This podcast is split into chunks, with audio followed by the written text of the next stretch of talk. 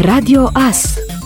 Informațiile zilei Ritmul campaniei naționale de vaccinare este scăzut. Mai puțin de 6800 de persoane au început o schemă de imunizare în ultimele 24 de ore. Unul dintre cele mai folosite seruri în România este Johnson Johnson, care de câteva zile este pe primul loc ca număr de doze administrate la persoane nou vaccinate. În total, până acum, aproape 1.900.000 de persoane au optat pentru acest ser. Între timp, Agenția Europeană a Medicamentului Consiliului a decis că vaccinul Johnson Johnson, la care schema completă este considerată o singură doză, poate fi administrat și a treia oară persoanelor cu vârste peste 18 ani. Potrivit France Press, recomandarea Agenției Europene a Medicamentului include și posibilitatea ca acesta să fie folosit ca booster după încheierea schemei complete cu serurile produse pe bază de ARN mesager, adică Pfizer sau Moderna.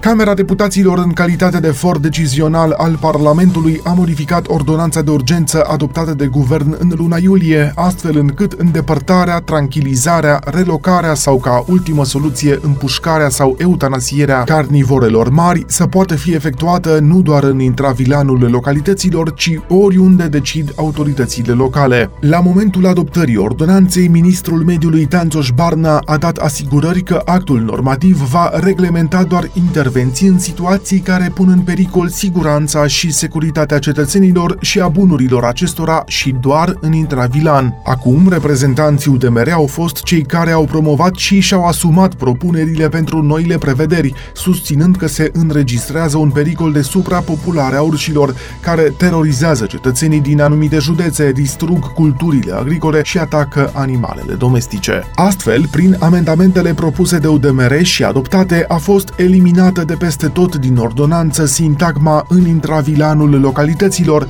fără a fi înlocuită cu un text care să specifice locul de intervenție asupra urșilor. Modificările au fost susținute de toate partidele parlamentare, cu excepția AUR, care a reclamat eliminarea intervenției exclusiv în intravilan. Conform noilor modificări, intervenția imediată asupra exemplarelor de urs, nu doar în intravilanul localităților, se va face gradual prin următoarele metode, îndepărtarea prin diverse mijloace, tranquilizare și relocare sau extragere prin eutanasiere și împușcare. În cazul intervenției prin metodele de tranquilizare, relocare, precum și extragerea prin eutanasiere și sau împușcare, nu este necesară eliberarea prealabilă a autorizației de recoltare, capturare. 11 percheziții domiciliare au fost efectuate în această săptămână la persoane bănuite de constituirea unui grup infracțional organizat, fraudă informatică, acces ilegal la un sistem informatic și alterarea integrității datelor informatice. Au fost reținuți patru bărbați din Târgu Mureș și Dârnăveni, iar alți doi Târgu Mureșeni au fost plasați sub control judiciar. Din cercetări a reieșit că, începând cu jumătatea anului 2020, patru persoane s-ar fi constituit constituit într-un grup infracțional organizat, iar până în prezent ar fi acționat în mod coordonat utilizând dispozitive informatice pentru a accesa fără drept sistemele informatice care aparțineau mai multor societăți comerciale din județul Mureș, având ca obiect de activitate exploatarea jocurilor de noroc. Au fost generate bonusuri nereale în vederea obținerii unor diferite sume de bani. La grupul infracțional organizat ar fi aderat mai multe persoane angajate la firmele respective, care ar fi asigurat paza locului în care se aflau aparatele fraudate. De asemenea, au remis sumele de bani din gestiune către ceilalți membri ai grupării, atunci când ar fi fost generate câștigurile în mod fraudulos. Până în prezent, aceștia ar fi reușit să obțină aproximativ 170.000 de lei. În urma perchezițiilor au fost ridicate mai multe sisteme informatice, precum și dispozitive despre care există suspiciunea că ar fi fost folosite la comiterea faptelor.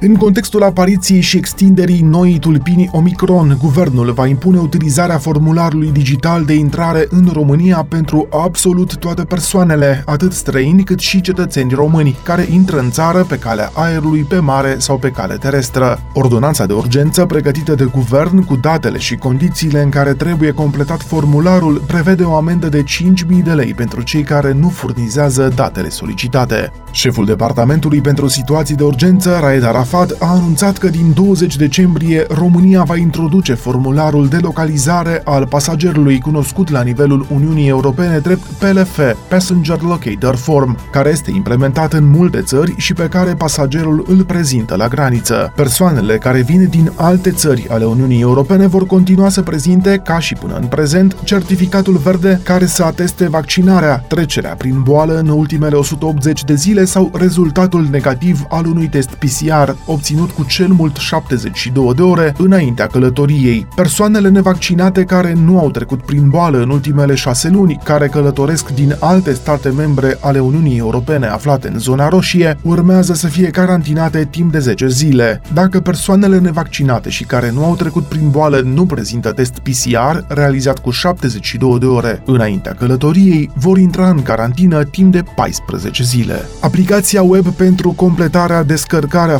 formularului va fi accesibilă de pe portalul web plf.gov.ro începând cu data de 20 decembrie.